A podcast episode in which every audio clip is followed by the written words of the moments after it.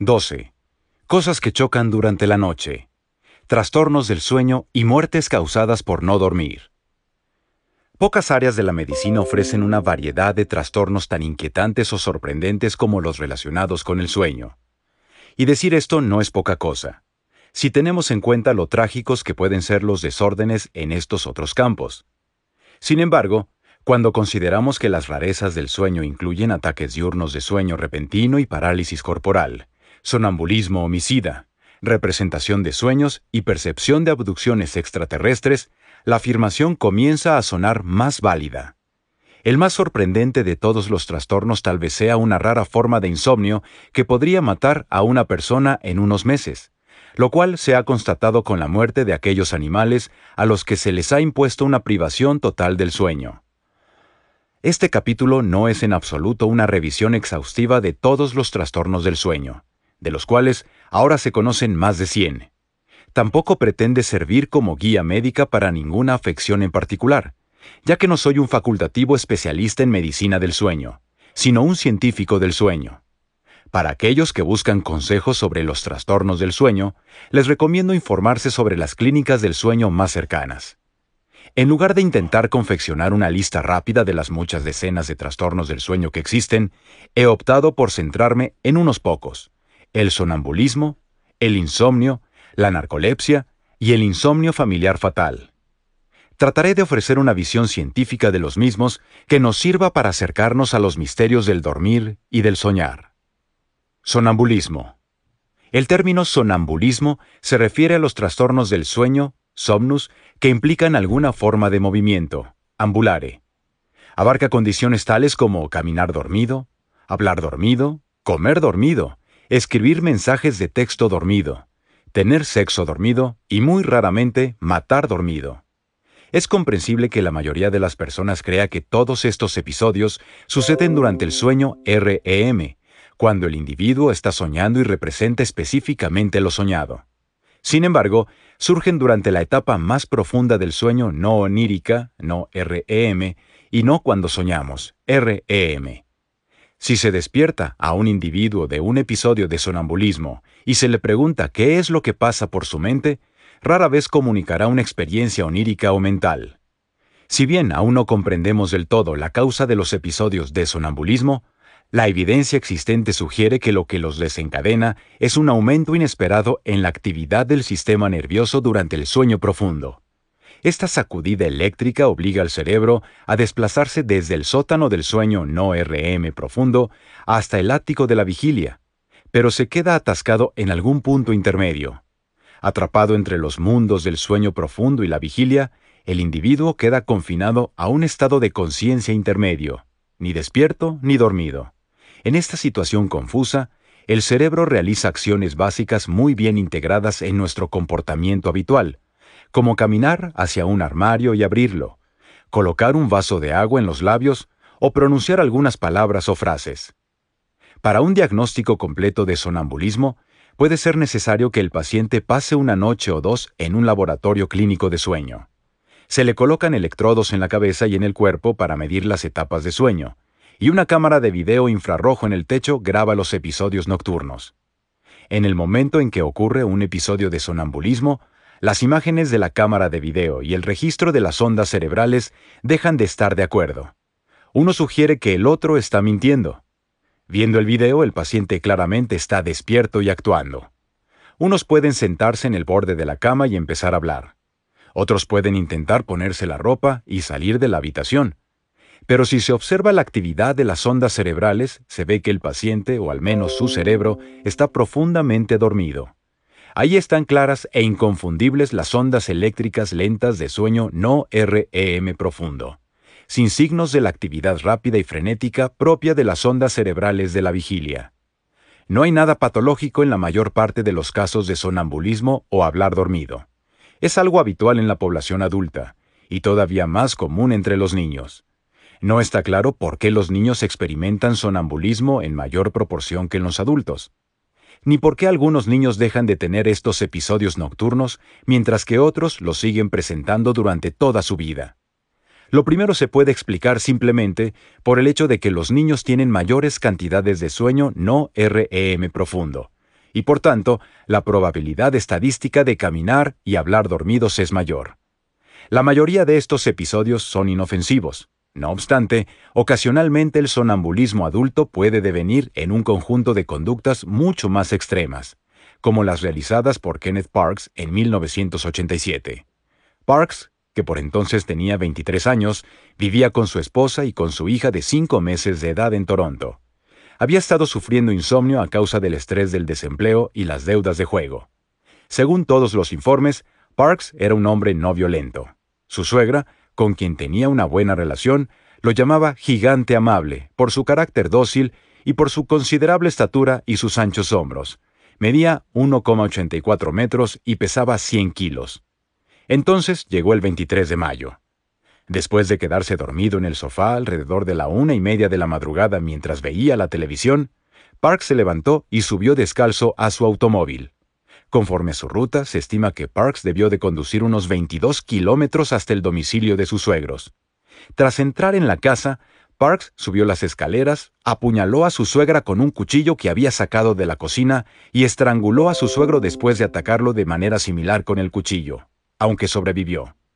Luego Parks volvió a su automóvil y tras despertarse y recuperar una conciencia plena, condujo hasta una comisaría y dijo, Creo que he asesinado a varias personas.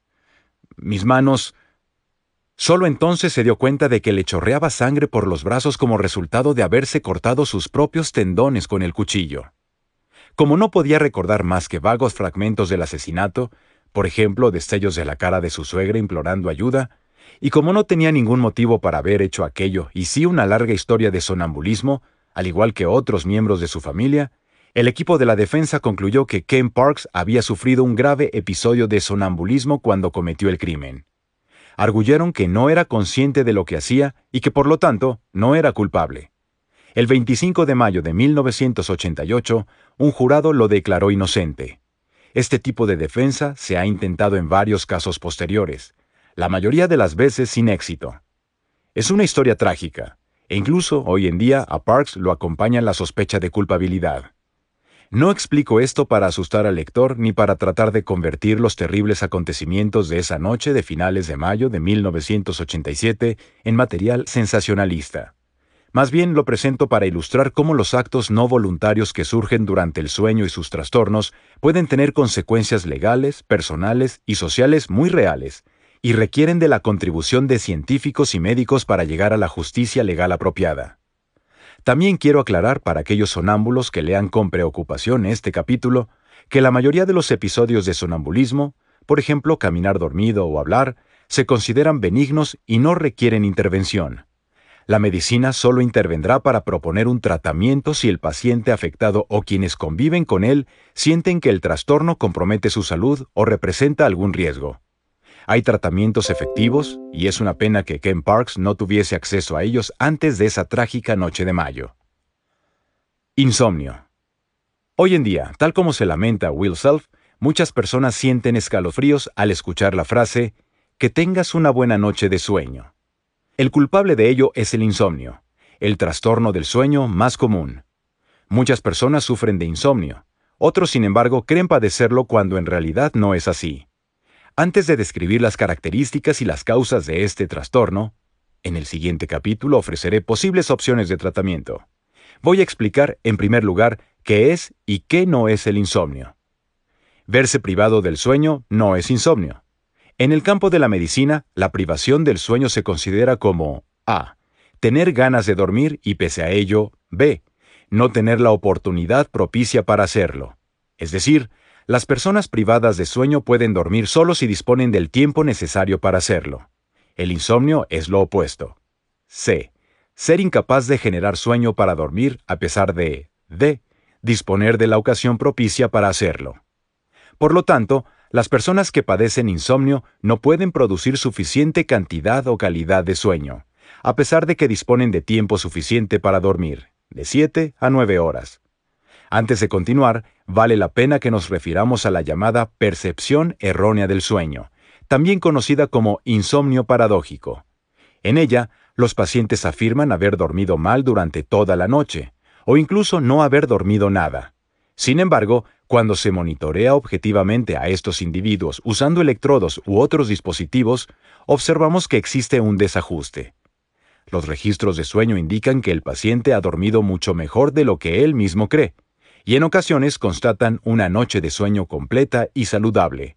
Por tanto, las personas que padecen insomnio paradójico tienen la ilusión o la percepción errónea de que su sueño es deficiente, pero en realidad no es así.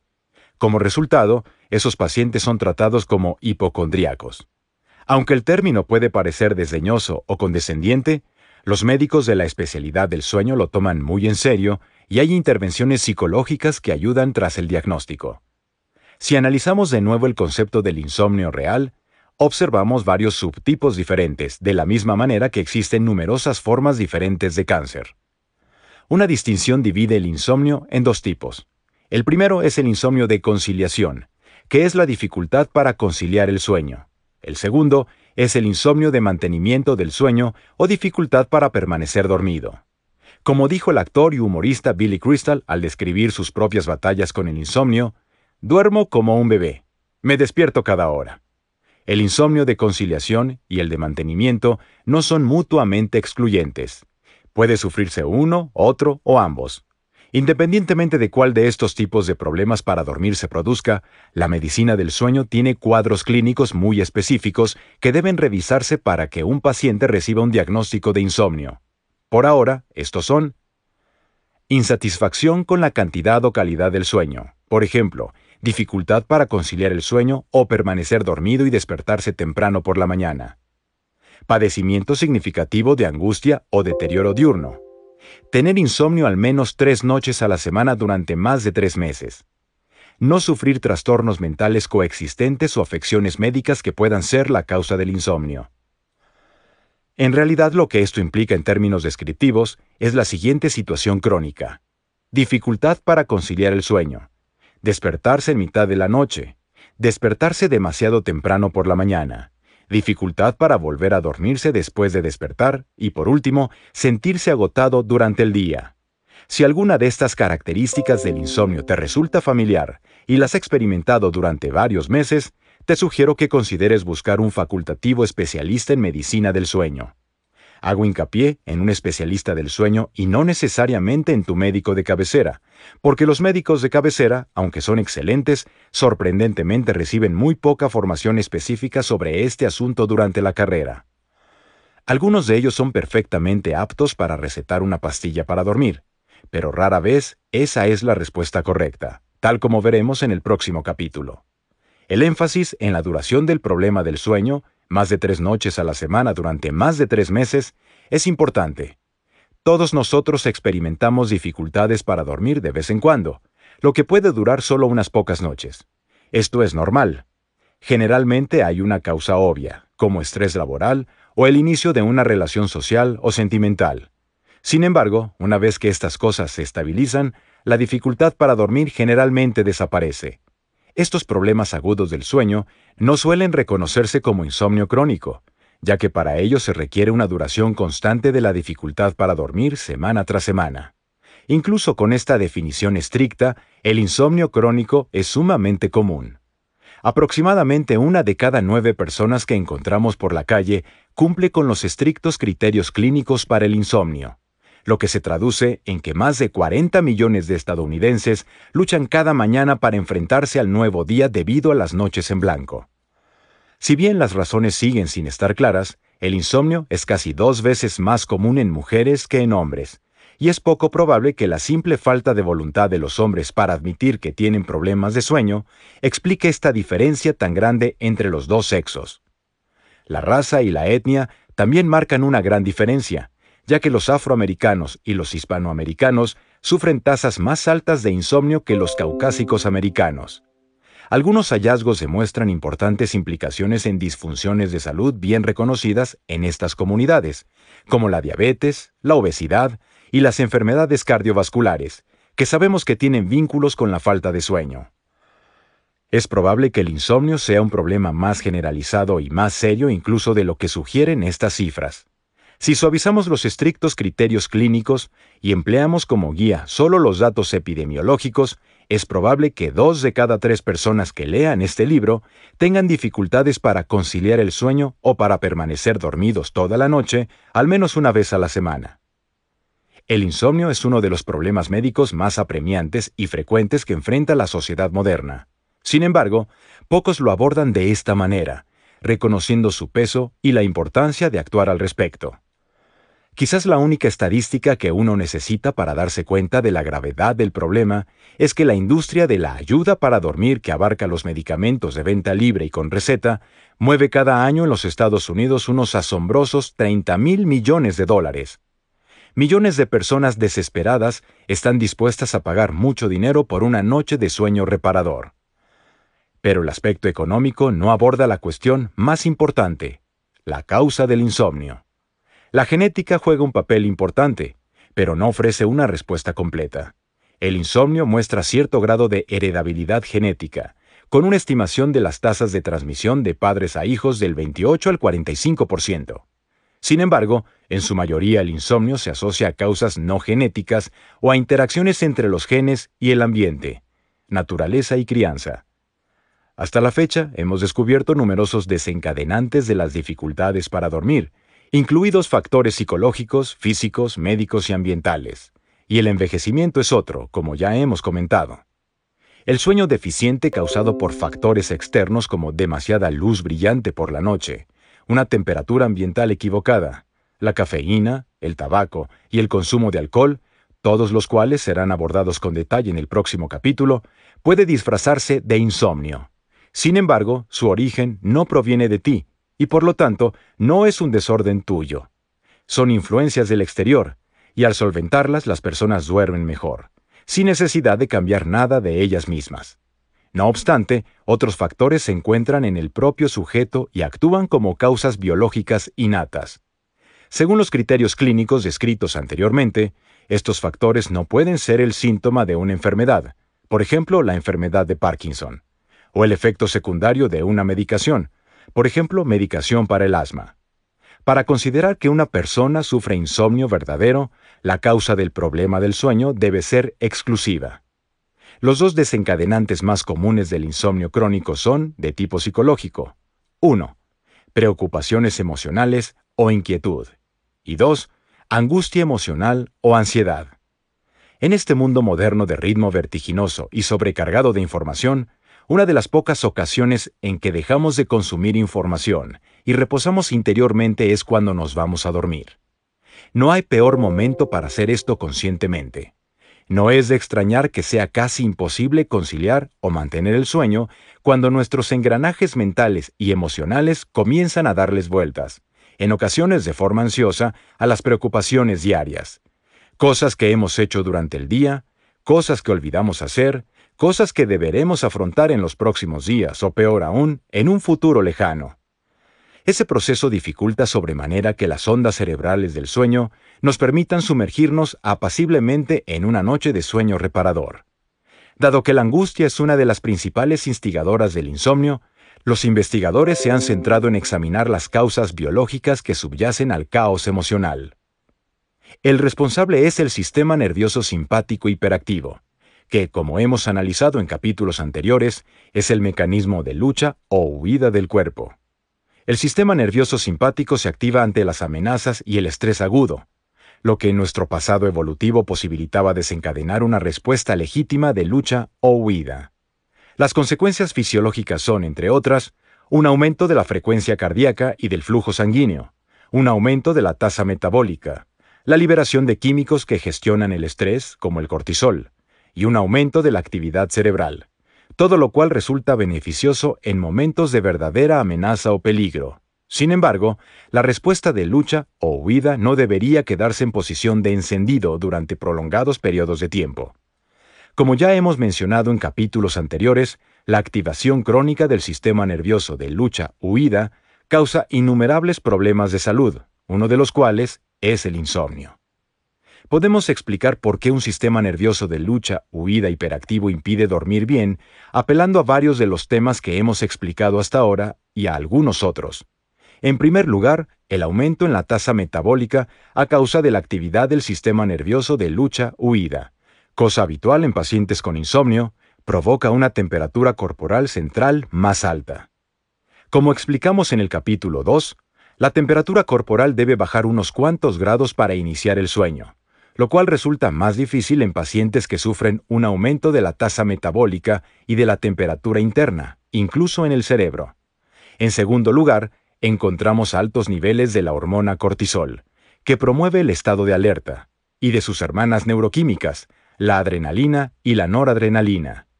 Estos tres elementos químicos elevan el ritmo cardíaco. Normalmente nuestro sistema cardiovascular se calma cuando hacemos la transición hacia el sueño primero ligero y luego profundo. La actividad cardíaca elevada hace que esta transición sea más difícil. Estas tres sustancias químicas incrementan la tasa metabólica, aumentando también la temperatura corporal, que agrava el primer problema señalado anteriormente. En tercer lugar, y relacionado con estas sustancias, se alteran los patrones de la actividad cerebral vinculados al sistema nervioso simpático del cuerpo. Los investigadores han colocado a personas sanas que duermen bien y a personas con insomnio en un escáner cerebral, y han medido los cambios en los patrones de actividad mientras ambos grupos intentan conciliar el sueño. En las personas que duermen bien, las partes del cerebro relacionadas con las emociones, la amígdala, y con la retrospección de la memoria, el hipocampo, disminuyeron rápidamente sus niveles de actividad a medida que avanzaban hacia el sueño, al igual que las regiones de alerta básicas situadas en el tallo cerebral. En cambio, esto no ocurrió en los pacientes insomnes sus regiones generadoras de emociones y sus centros de recolección de memoria se mantuvieron activos. Sucedió lo mismo en los centros básicos de vigilancia del tallo cerebral, que continuaron obstinadamente en estado de vigilia. Mientras tanto, el tálamo, la puerta sensorial del cerebro que necesita cerrarse para permitir el sueño, se mantuvo activo y abierto. En pocas palabras, los pacientes con insomnio no eran capaces de desvincularse de un patrón de alteración, inquietud y actividad cerebral reflexiva.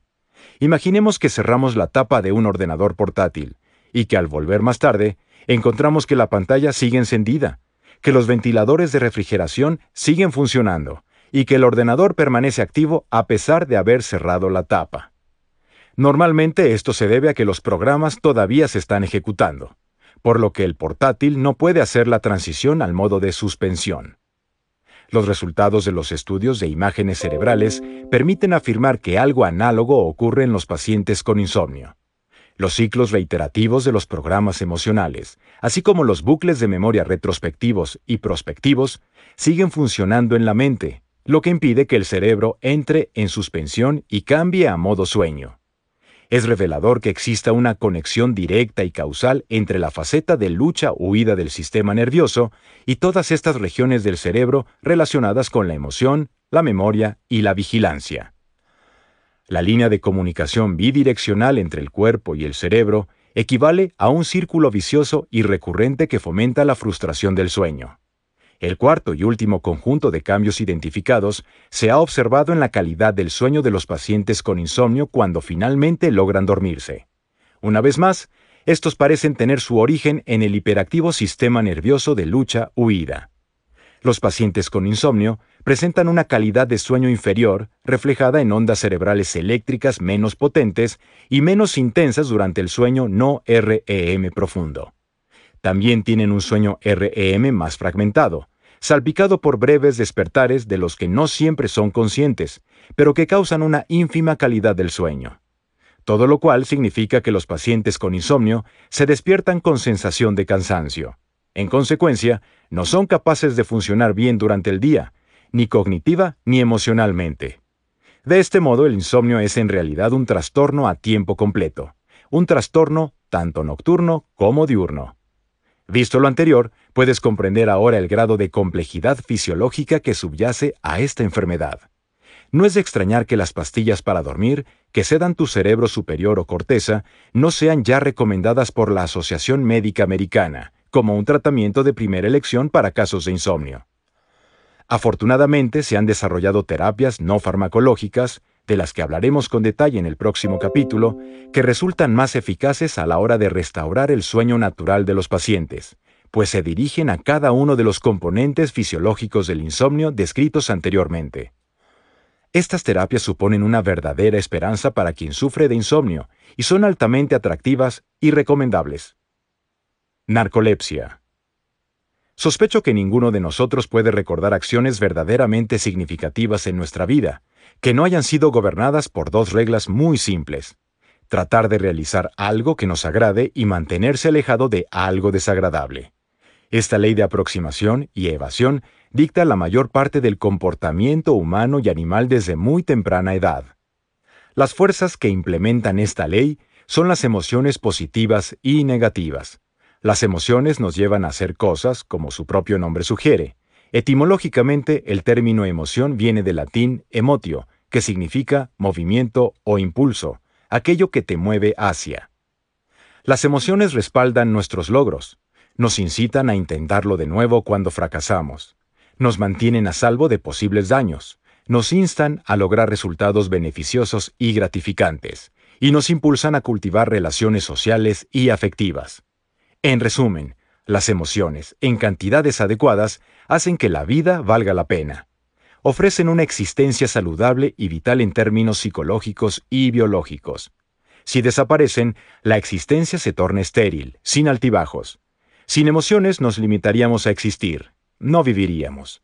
Por desgracia, esta última es la opción a la que, por razones que ahora exploraremos, muchos pacientes con narcolepsia se ven abocados.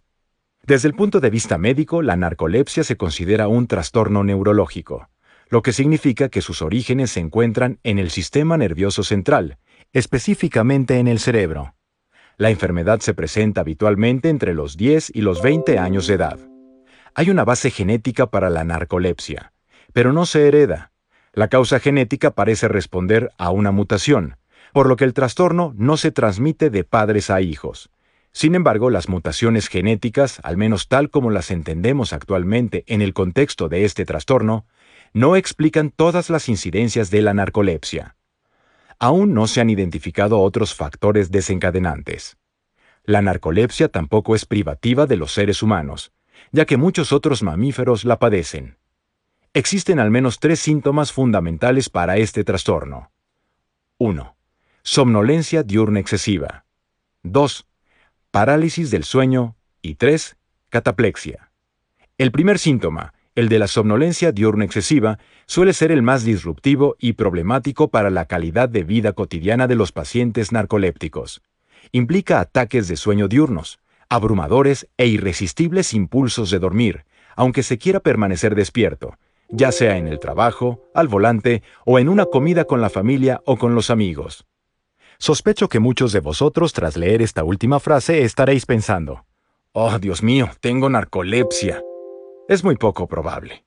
Lo más probable es que estén sufriendo una privación crónica del sueño. Aproximadamente una de cada dos mil personas sufre narcolepsia, la misma proporción que la esclerosis múltiple. Los ataques de sueño que tipifican la somnolencia diurna excesiva suelen ser el primer síntoma en aparecer.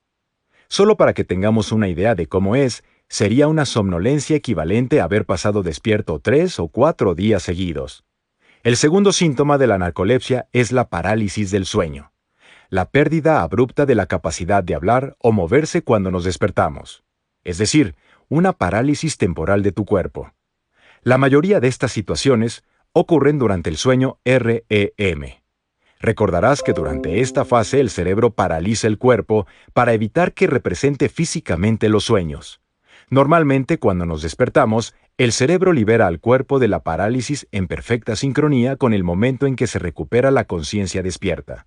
Sin embargo, puede haber raras ocasiones en que la parálisis del estado REM permanezca a pesar de que el cerebro ya haya terminado de dormir, más o menos como el último invitado que parece no querer reconocer que la fiesta ha terminado y que es hora de irse. El resultado es que empezamos a despertar, pero no somos capaces de abrir los párpados, girarnos, gritar o mover ninguno de los músculos que controlan nuestras extremidades.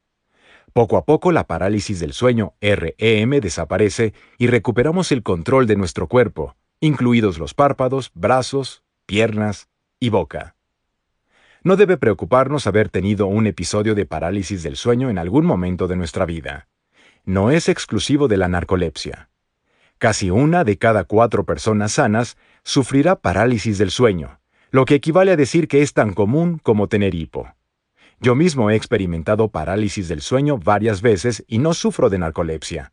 Sin embargo, los pacientes narcolépticos experimentan parálisis del sueño con mucha más frecuencia y severidad que los individuos sanos. Esto significa que si bien la parálisis del sueño es un síntoma asociado con la narcolepsia, no es exclusivo de la misma. Es necesario detenernos aquí un instante. Cuando las personas experimentan un episodio de parálisis del sueño, a menudo este viene asociado con sentimientos de temor y con la sensación de que hay un intruso en la habitación. El miedo proviene de la incapacidad para actuar en respuesta a la amenaza percibida, como no poder gritar, levantarse y salir de la habitación, o prepararse para defenderse. Este conjunto de características de la parálisis del sueño creemos que explica muchas de las supuestas abducciones alienígenas, Rara vez oímos hablar de extraterrestres acosando a individuos a plena luz del día y con testigos presenciales.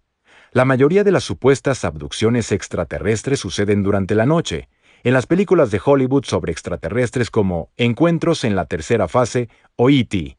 Las vistas de los alienígenas se suelen producir también por la noche. Es más, las víctimas que afirman haber sido abducidas refieren con frecuencia haber sentido que había alguien en la habitación, el alien, Finalmente, y esta es la clave, añaden que les inyectaron un agente paralizador. En consecuencia, la víctima dice haber querido defenderse, huir o pedir ayuda, pero no haber sido capaz de ello. El atacante, desde luego, no es un alienígena, sino la parálisis del sueño REM al despertar. El tercero y más asombroso de los síntomas fundamentales de la narcolepsia se llama cataplexia. La palabra proviene del griego kata, que significa abajo, y plexis, que significa ataque o convulsión, es decir, un síncope. Sin embargo, un ataque catapléjico no es un síncope, sino una pérdida repentina del control muscular. Esto puede abarcar desde una ligera debilidad en la que la cabeza se inclina, el rostro pierde tono, la mandíbula cae y se arrastran las palabras hasta una repentina pérdida total del tono muscular, provocando que la persona se derrumbe. Quizá recuerdes ese juguete que consistía en un animal, normalmente un burro, montado sobre un pequeño pedestal. Era similar a una marioneta, pero los hilos no estaban amarrados a las extremidades, sino que iban por dentro de la figura y estaban conectados a un botón inferior. Al presionar el botón, se relajaba la tensión interna del hilo y el burrito se desplomaba. Al soltarlo, por el contrario, los hilos internos se tensaban y el animal volvía a ponerse firme. El derrumbe que ocurre en el tono muscular durante un ataque de cataplexia que hace que el cuerpo se desplome por entero es muy similar al de este juguete, pero las consecuencias no son ninguna broma. Por si esto no fuera lo suficientemente terrible, existe un factor añadido especialmente malévolo que destruye todavía más la calidad de vida del paciente. Los ataques catapléjicos no son aleatorios, sino que son detonados por emociones fuertes, ya sean positivas o negativas. Si le haces una broma a un paciente narcoléptico, este puede derrumbarse literalmente. Si entras en una habitación y sorprendes a una persona con narcolepsia, tal vez mientras está cortando alimentos con un cuchillo afilado, probablemente también se derrumbe. Incluso darse una buena ducha tibia puede ser una experiencia tan placentera que cause que las piernas de un paciente narcoléptico se doblen, provocando una caída potencialmente peligrosa. Ahora extrapolemos esto y consideremos los peligros de ser sorprendidos por un bocinazo mientras estamos conduciendo un automóvil, o incluso el riesgo que puede comportar estar divirtiéndonos con nuestros hijos o disfrutando en un festival infantil de la escuela. En un paciente narcoléptico con cataplexia, cualquiera de estas situaciones puede hacer que el sujeto se derrumbe en la prisión de su propio cuerpo. Consideremos asimismo lo difícil que puede resultar tener una relación sexual amorosa y placentera con una pareja narcoléptica. La lista se vuelve interminable, con resultados predecibles y desgarradores. Al menos que estén dispuestas a aceptar estos ataques, lo cual en realidad no es una opción, estas personas deben abandonar toda esperanza de vivir una vida emocionalmente satisfactoria. Un paciente narcoléptico está confinado en una existencia monótona de asepsia emocional. Deben renunciar a cualquiera de las apetitosas emociones de las que todos nos alimentamos constantemente. Es el equivalente dietético de comer el mismo plato de potaje insípido día tras día. Es fácil imaginarse la pérdida de apetito ante una vida así. Si ves a un paciente derrumbarse a causa de la cataplexia, pensarás sin duda que está inconsciente o profundamente dormido. Y no es cierto. Los pacientes están despiertos y continúan percibiendo el mundo exterior que los rodea. Lo que la emoción fuerte desencadena es la parálisis total, o en ocasiones parcial, del sueño REM, pero sin el sueño REM en sí mismo. Por lo tanto, la cataplexia es un funcionamiento anormal del circuito de sueño REM en el cerebro en el que una de sus características, la atonía muscular, se apodera inadecuadamente del individuo cuando está despierto y moviéndose, en lugar de dormido y soñando. Desde luego, podemos explicarle esto a un paciente adulto, y disminuir así su ansiedad durante el episodio a través de la comprensión de lo que está sucediendo y también podemos ayudarlo a controlar o evitar los altibajos emocionales para reducir los incidentes catapléjicos. Sin embargo, esto es mucho más difícil de lograr en un niño de 10 años. ¿Cómo se pueden explicar un trastorno y unos síntomas tan viles a un niño con narcolepsia? ¿Y cómo se evita que un niño disfrute de la montaña rusa normal de la existencia emocional, que es parte natural e integral del crecimiento y del desarrollo del cerebro? Es decir, ¿Cómo evitar que un niño sea un niño? No hay respuestas fáciles a estas preguntas. Sin embargo, estamos empezando a descubrir la base neurológica de la narcolepsia y con ello del sueño saludable. En el capítulo 3 describí las partes del cerebro involucradas en el mantenimiento de la vigilia normal, las regiones de activación y alerta del tallo cerebral y la puerta sensorial del tálamo, que se encuentran en la parte superior y adoptan una forma parecida a una bola de helado, tálamo, sobre un cono de galleta, tallo cerebral. A medida que el tallo cerebral se apaga durante la noche, elimina su influencia estimulante sobre la puerta sensorial del tálamo. Al cerrarse la puerta sensorial, dejamos de percibir el mundo exterior y nos dormimos. Sin embargo, lo que no hemos mencionado es cómo sabe el tallo encefálico que es hora de apagar las luces, por así decirlo, y dar por finalizada la vigilia para empezar a dormir. Se necesita un interruptor que desconecte la influencia activadora del tallo cerebral y que al hacerlo permita que el sueño empiece. Ese interruptor, el interruptor de dormir-despertar, está ubicado justo debajo del tálamo, en el centro del cerebro, en una región llamada hipotálamo es la misma zona que alberga el reloj biológico de 24 horas, lo cual no es una gran sorpresa. El interruptor de dormir-despertar, situado en el hipotálamo, tiene una línea de comunicación directa con las regiones de la central eléctrica del tronco encefálico. Al igual que un interruptor de luz eléctrica, puede encender, despertar o apagar, dormir. Para hacer esto, el interruptor de sueño-vigilia libera un neurotransmisor llamado orexina, la orexina es algo así como el dedo químico que le da al interruptor para ponerlo en posición de despierto. Cuando la orexina se libera en el tronco encefálico, el interruptor se mueve inequívocamente, activando los centros generadores de vigilia del tallo encefálico. Activado por el interruptor, el tallo cerebral empuja la puerta sensorial del tálamo, permitiendo que el mundo perceptivo inunde el cerebro, y conduciendo al individuo a una vigilia completa y estable. De noche sucede lo contrario. El interruptor de dormir-despertar deja de liberar orexina en el tallo cerebral. El dedo químico ha apagado el interruptor, eliminando la influencia de la planta de energía del tronco encefálico. La actividad sensitiva que se lleva a cabo en el interior del tálamo se cierra mediante un sellado de la puerta sensorial. Perdemos el contacto perceptivo con el mundo exterior y dormimos. Luces apagadas, luces encendidas. Este es el trabajo neurobiológico que, controlado por la orexina, realiza el interruptor de sueño-vigilia en el hipotálamo. Si le preguntamos a un ingeniero cuáles son las propiedades esenciales de un interruptor eléctrico básico, nos responderá con contundencia, debe ser definitivo. Es decir, o está completamente encendido o está completamente apagado. No puede fluctuar entre las posiciones de encendido y apagado. De lo contrario, el sistema eléctrico no será estable o predecible. Desgraciadamente, a causa de los niveles anormales de orexina, esto es justo lo que le sucede al interruptor de dormir-despertar en las personas con narcolepsia. Los científicos han examinado minuciosamente los cerebros de los pacientes narcolépticos tras su fallecimiento. Durante estas investigaciones post-mortem, descubrieron una pérdida de casi el 90% de todas las células que producen orexina. Peor aún, el número de sitios de acogida o receptores de orexina que cubren la superficie de la planta de energía del tallo cerebral presentaba una reducción significativa en los pacientes narcolépticos.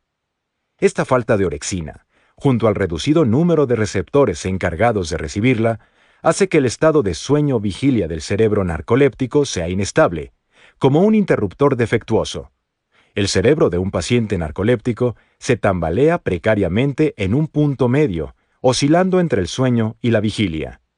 La deficiencia de orexina es la causa cardinal del primer y principal síntoma de la narcolepsia, que es la somnolencia diurna excesiva y los ataques de sueño sorpresivos que pueden ocurrir en cualquier momento. Sin el fuerte dedo de la orexina empujando el interruptor hasta la posición de encendido definitivo, los pacientes narcolépticos no son capaces de mantenerse plenamente despiertos durante el día. Por la misma razón, tienen un pésimo sueño por la noche, entrando y saliendo constantemente de un letargo entrecortado. Al igual que un interruptor estropeado, que encendiera y apagara la luz continuamente, tanto de día como de noche, la experiencia de sueño y vigilia de un paciente narcoléptico se mantiene errática a lo largo de las 24 horas. Pese al excelente trabajo de muchos de mis colegas, la investigación de posibles tratamientos efectivos para la narcolepsia no está dando frutos. Si bien hemos encontrado formas efectivas de combatir otros trastornos del sueño, como el insomnio y la apnea del sueño, en el caso de la narcolepsia nos hemos quedado atrás. Esto se debe en parte a la rareza de la afección, lo que hace que no sea rentable para las compañías farmacéuticas invertir en su investigación. Para el primer síntoma de la narcolepsia, los ataques de sueño durante el día, el único tratamiento solía consistir en altas dosis de anfetamina, la droga que estimula la vigilia. Pero la anfetamina es poderosamente adictiva.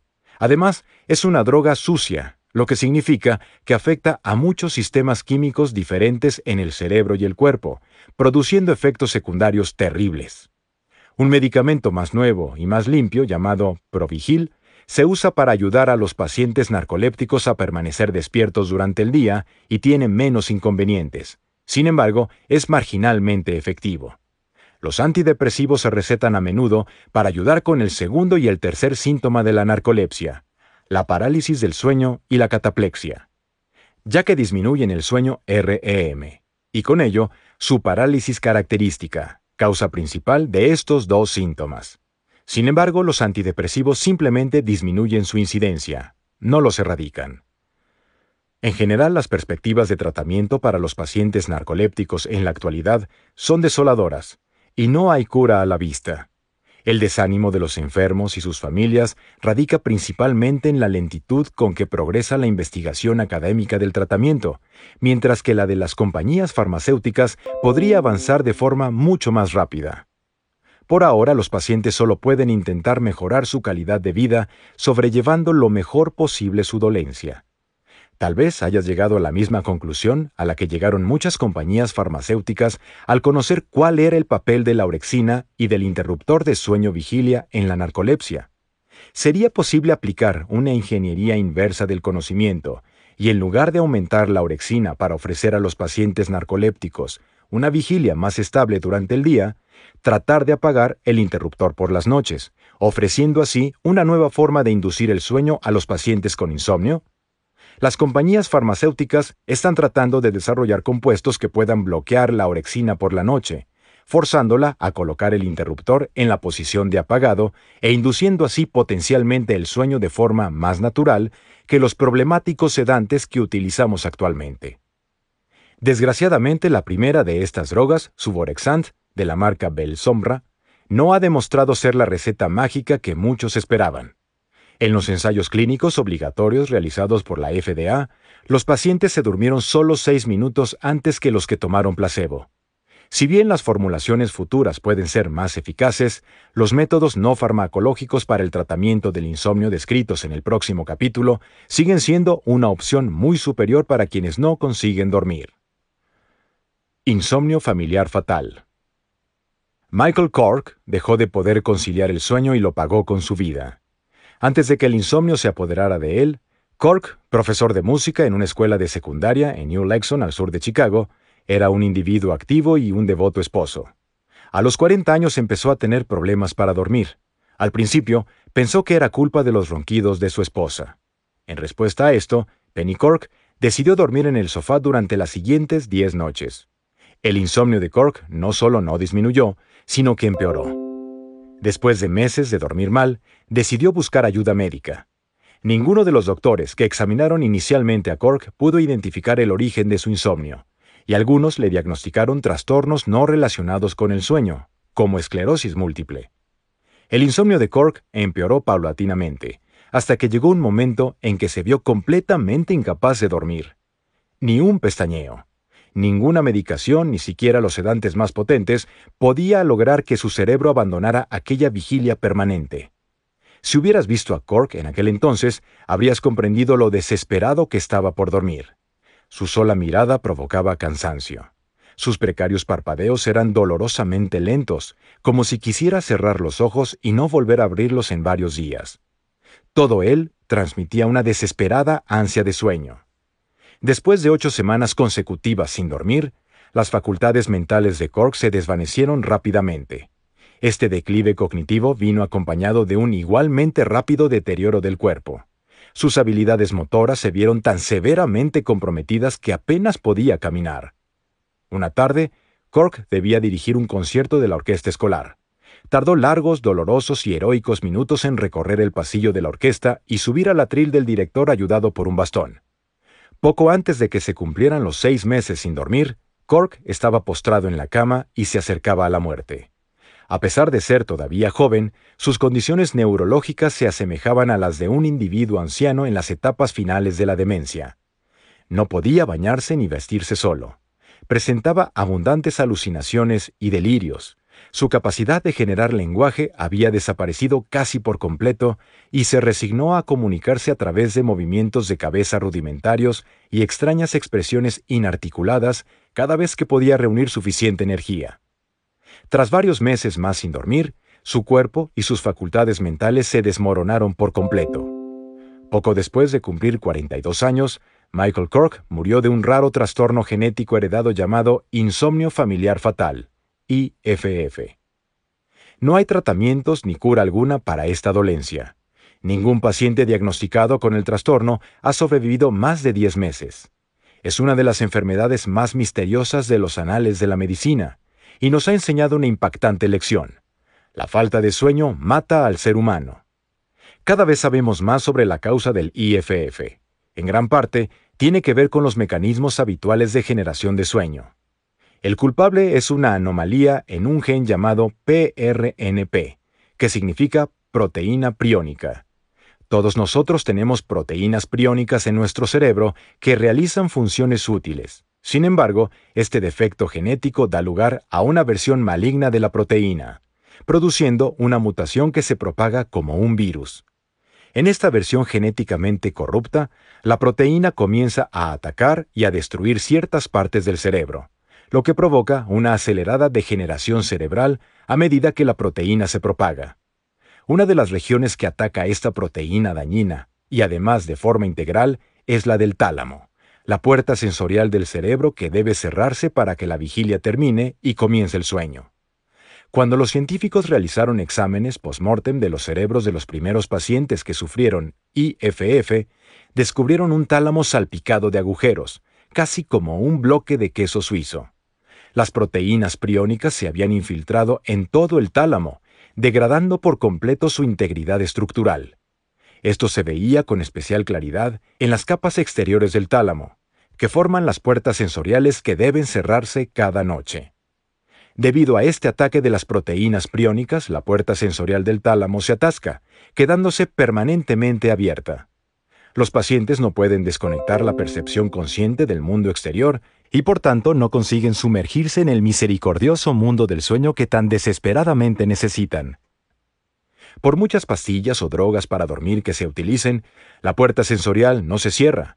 Además, las señales enviadas desde el cerebro hacia el cuerpo que nos preparan para dormir, la reducción de la frecuencia cardíaca, de la presión sanguínea y de la tasa metabólica y la disminución de la temperatura corporal central, Deben pasar por el tálamo en su camino hacia la médula espinal, para luego enviarse hacia los diferentes tejidos y órganos del cuerpo.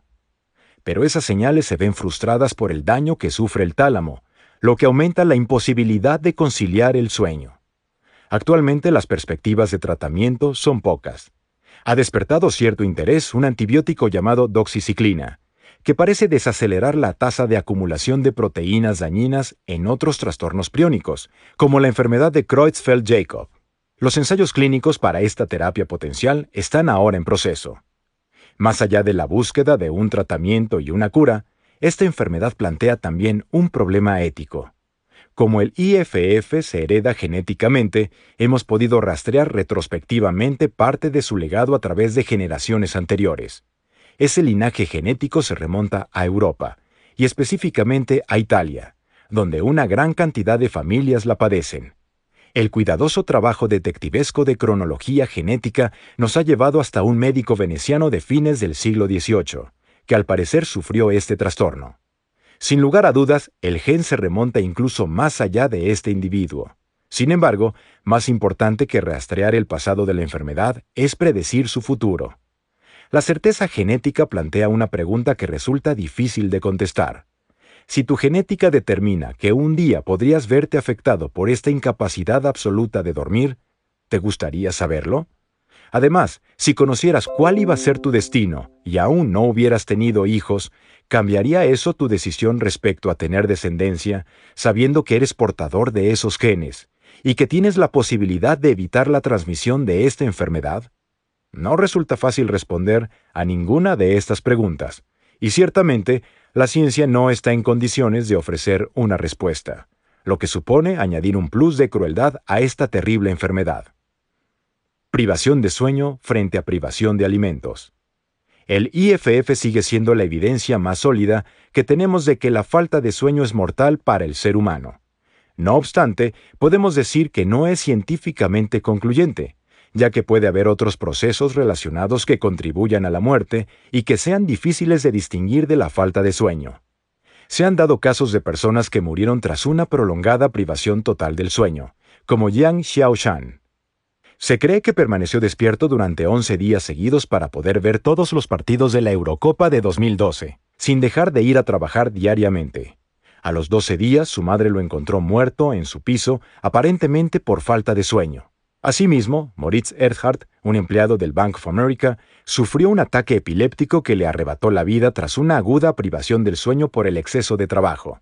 Sin embargo, se trata de casos concretos que resultan difíciles de validar y verificar científicamente.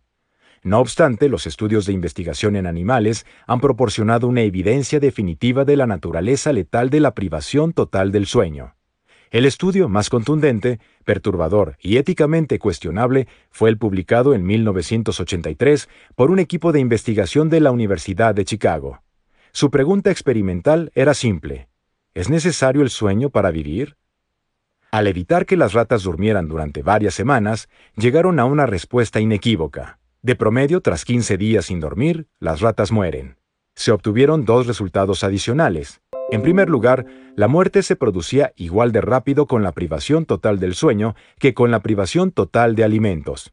En segundo lugar, las ratas perdían la vida casi tan rápido por la privación selectiva del sueño REM que por la privación total del sueño. La ausencia absoluta de sueño no REM desencadenó el mismo fatal desenlace, pero se requirió más tiempo antes de que se produjera la muerte. 45 días de media. No obstante, se presentó un problema. A diferencia de lo que ocurre con la inanición, donde la causa de muerte se identifica fácilmente, los investigadores no pudieron determinar por qué las ratas habían muerto después de la ausencia de sueño, a pesar de lo rápido que había llegado la muerte. Algunas pistas surgieron de las evaluaciones realizadas durante el experimento y otras post-mortem. En primer lugar, a pesar de comer mucho más que los congéneres que dormían, las ratas privadas de sueño empezaron rápidamente a perder masa corporal durante el estudio. En segundo lugar, ya no podían regular su temperatura corporal central.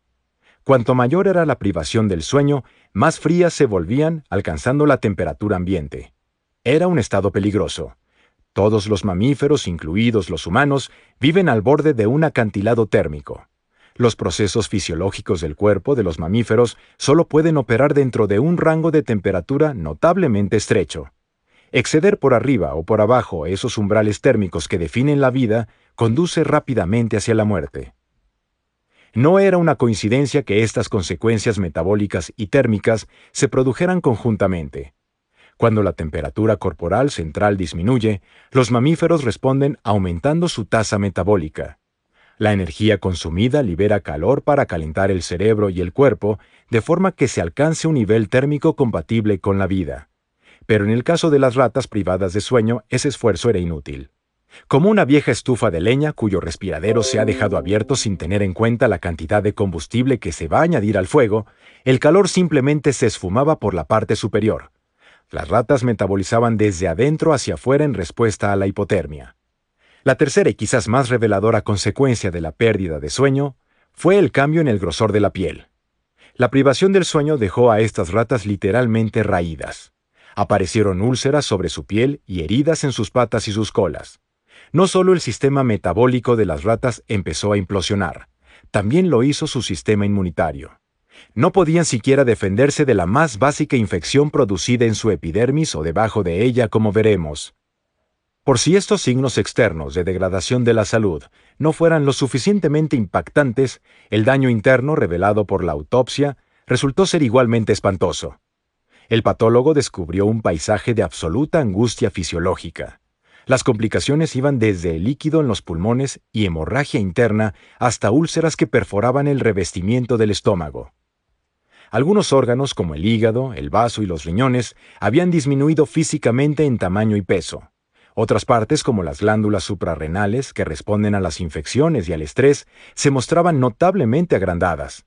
Los niveles circulantes de la hormona corticosterona relacionada con la ansiedad y liberada por las glándulas suprarrenales se habían disparado en las ratas sin sueño. ¿Cuál había sido entonces la causa de la muerte? Ahí estaba el problema. Los científicos no tenían idea, puesto que no todas las ratas sufrieron la misma señal patológica de fallecimiento.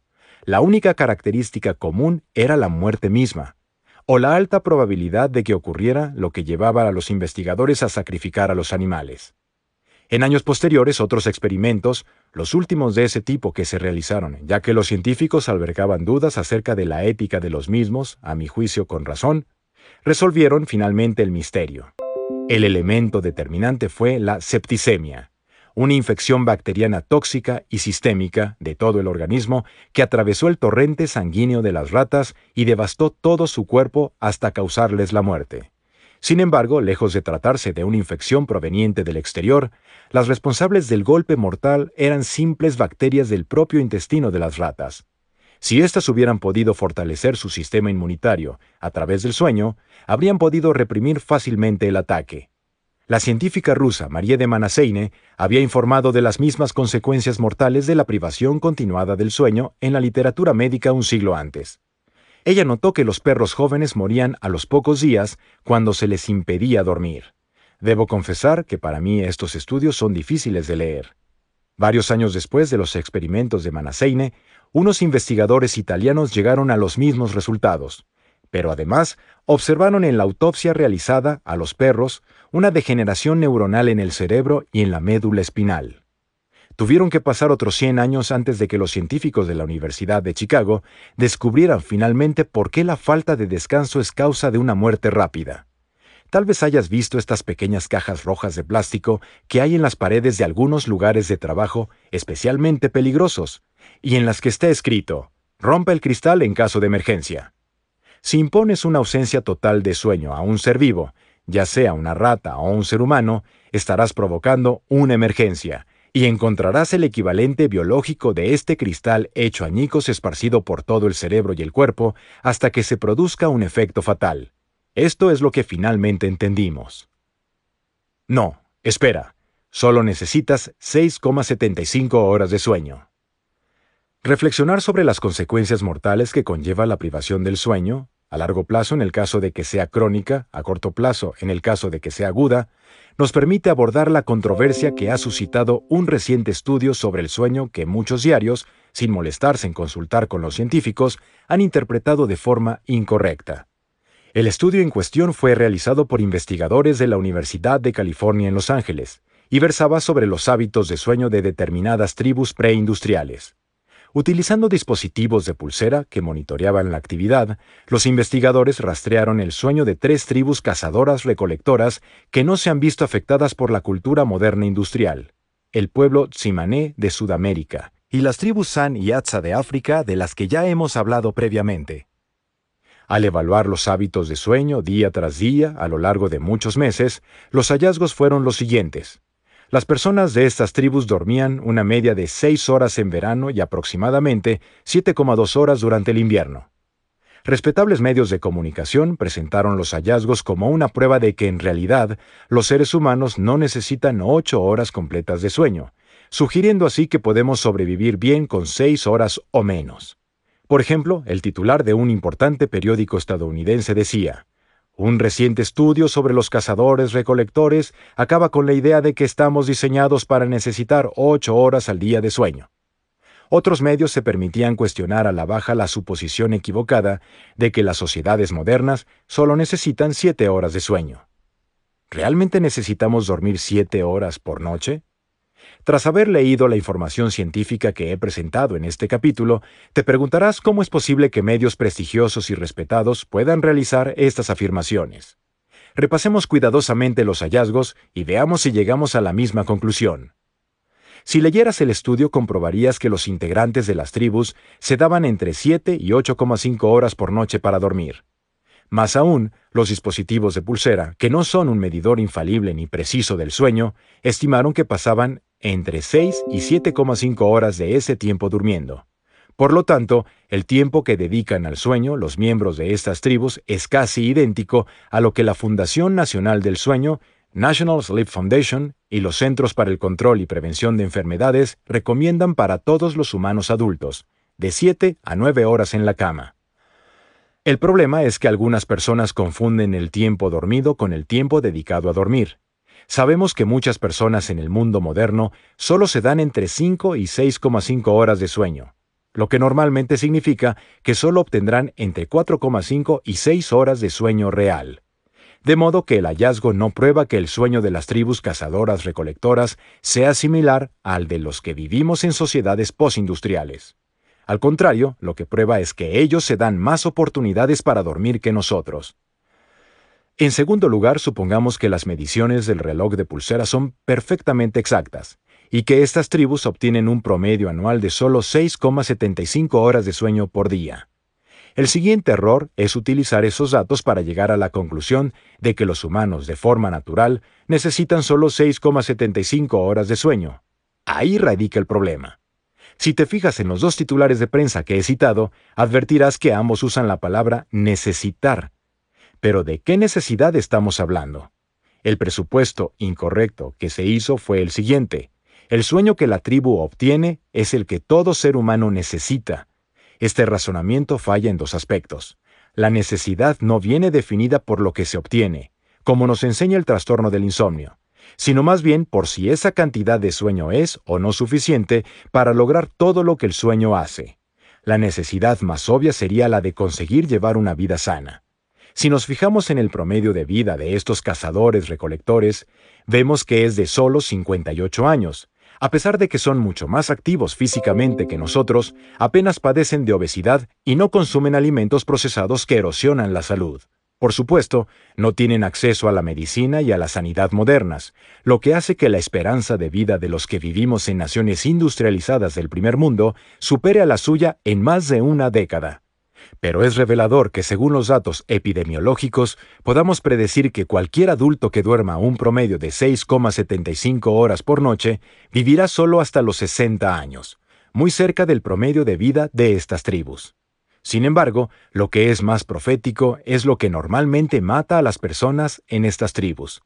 Si sobreviven a las altas tasas de mortalidad infantil y adolescente, una causa común de muerte en la etapa adulta es la infección. Los sistemas inmunes débiles son una consecuencia conocida de la falta de sueño, como hemos visto con gran detalle. También debo señalar que uno de los fallos mortales más comunes del sistema inmune de los individuos de las tribus de cazadores-recolectores son las infecciones intestinales, algo que comparte una intrigante vinculación con las infecciones del tracto intestinal que mataron a las ratas privadas de sueño en los estudios anteriores. Además de no reconocer esa relación entre la menor esperanza de vida y el poco tiempo de sueño que los investigadores midieron, el otro error en el que muchos incurrieron se produjo a la hora de responder a la pregunta de por qué estas tribus duermen lo que parece ser demasiado poco, según lo que sabemos gracias a miles de estudios. Todavía no conocemos todos los motivos, pero un factor que probablemente contribuye a ello lo encontramos en el nombre que les damos a estas tribus, cazadoras recolectoras. Una de las pocas formas universales de forzar a los animales de todo tipo a dormir menos de lo normal es limitar los alimentos. Cuando la comida escasea, el sueño se reduce, ya que los animales intentan mantenerse despiertos para alimentarse durante más tiempo. Parte de la razón por la que en estas tribus cazadoras recolectoras no hay obesos es porque están constantemente buscando alimentos que por otra parte son escasos, de forma que pasan gran parte de su vida despiertos intentando alimentarse. Por ejemplo, hay días en que los atzas obtienen 1400 calorías o menos, y habitualmente comen entre 300 y 600 calorías diarias menos que las que consumimos en las culturas occidentales modernas.